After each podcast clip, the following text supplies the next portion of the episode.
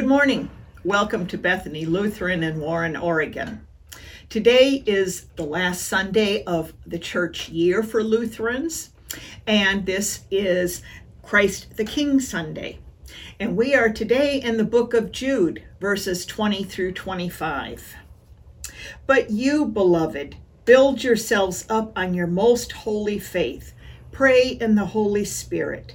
Keep yourselves in the love of God Look forward to the mercy of our Lord Jesus Christ that leads to eternal life, and have mercy on some who are wavering.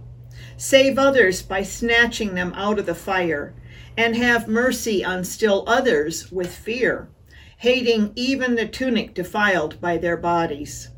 Now, to him who is able to keep you from falling and to make you stand without blemish in the presence of his glory with rejoicing, to the only God our Savior, through Jesus Christ our Lord, be glory, majesty, power, and authority before all time, now and forever. Amen. This is the word of the Lord. Thanks be to God. Let us pray. May the words of my mouth and the meditations of our hearts be acceptable to you, O God, my rock and my redeemer. Amen. Grace to you and peace from God our Father and the Lord Jesus Christ. Amen. The story is told of a monastery in Portugal, perched high atop a 3,000 foot cliff and accessible only by a terrifying ride in a swaying basket. The basket is pulled up with a single rope by several strong men perspiring under the strain. One American tourist who visited the site was about to climb into the basket when he noticed the rope was old and a bit frayed. Hoping to relieve his fear, he asked, How often do you change the rope? The monk in charge replied, Whenever it breaks. How secure do you feel? We are in a pandemic that we now track in years. Inflation is strong. Confidence in our law enforcement, justice system, and government is weak. Our public schools are in trouble in so many ways. Most of our mainline churches are fracturing. Our major cities are becoming homeless camps and war zones. Any lifestyle is acceptable, except Christianity. Businesses are closing because people no longer seem to have a work ethic. How secure do you feel? If you're looking to the world, it is a scary time. Yet, as Christians, we are safe and secure because God loves us. Yes, in the midst of the world's chaos, we are safe and secure because God will not turn his back on us. Even when life hurts, he has a plan for us. We are on a journey of faith with a heavenly destination because Christ completed a work for us on the cross. Pastor John MacArthur observed if you could lose your salvation, you would. We sure try to lose it every day of our life. However, we did not earn heaven in the first place. Jesus earned it for us. So we will not lose out because we cannot lose something we did not earn. Once we are in Christ, we are in Him forever.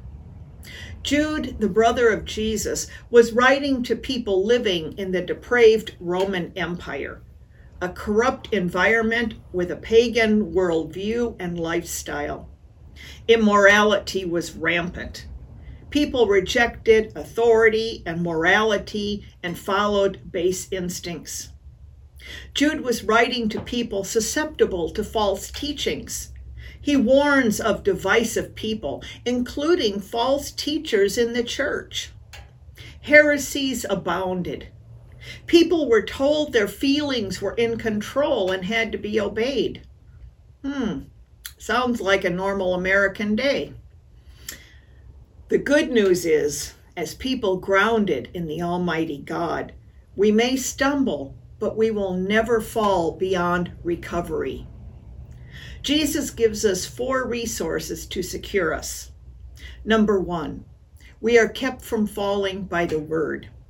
Psalm 119, verse 11 says, I have stored up your word in my heart that I might not sin against you. The more we know the Bible, the harder it is to sin. It is through God's word that He talks to us. The scriptures show us how to walk rightly, avoid pitfalls, and to choose wisely.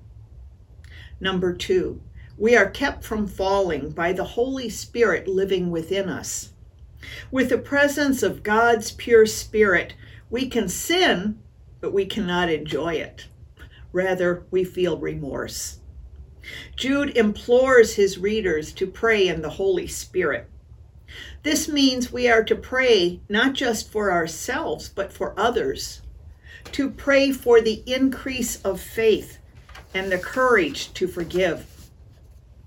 Number three, we are kept from falling by godly company. Wolves always try to separate one animal from the herd because then they can easily be overwhelmed. That is why attending church is so vital. Our fellowship with other believers is our support system.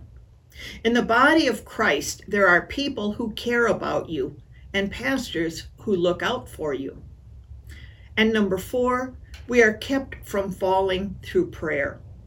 When we pray, lead us not into temptation, God will do that. He knows our weaknesses. He has given us the wisdom to know what we need to avoid. And prayer keeps us close to our power source. But prayer without Bible study is a one way conversation. When we spend time in God's Word, we can learn His will. When we learn His will, we can pray according to His will.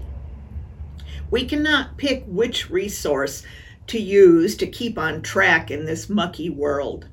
They all work together to give us strength and confidence and to include others on the journey of faith.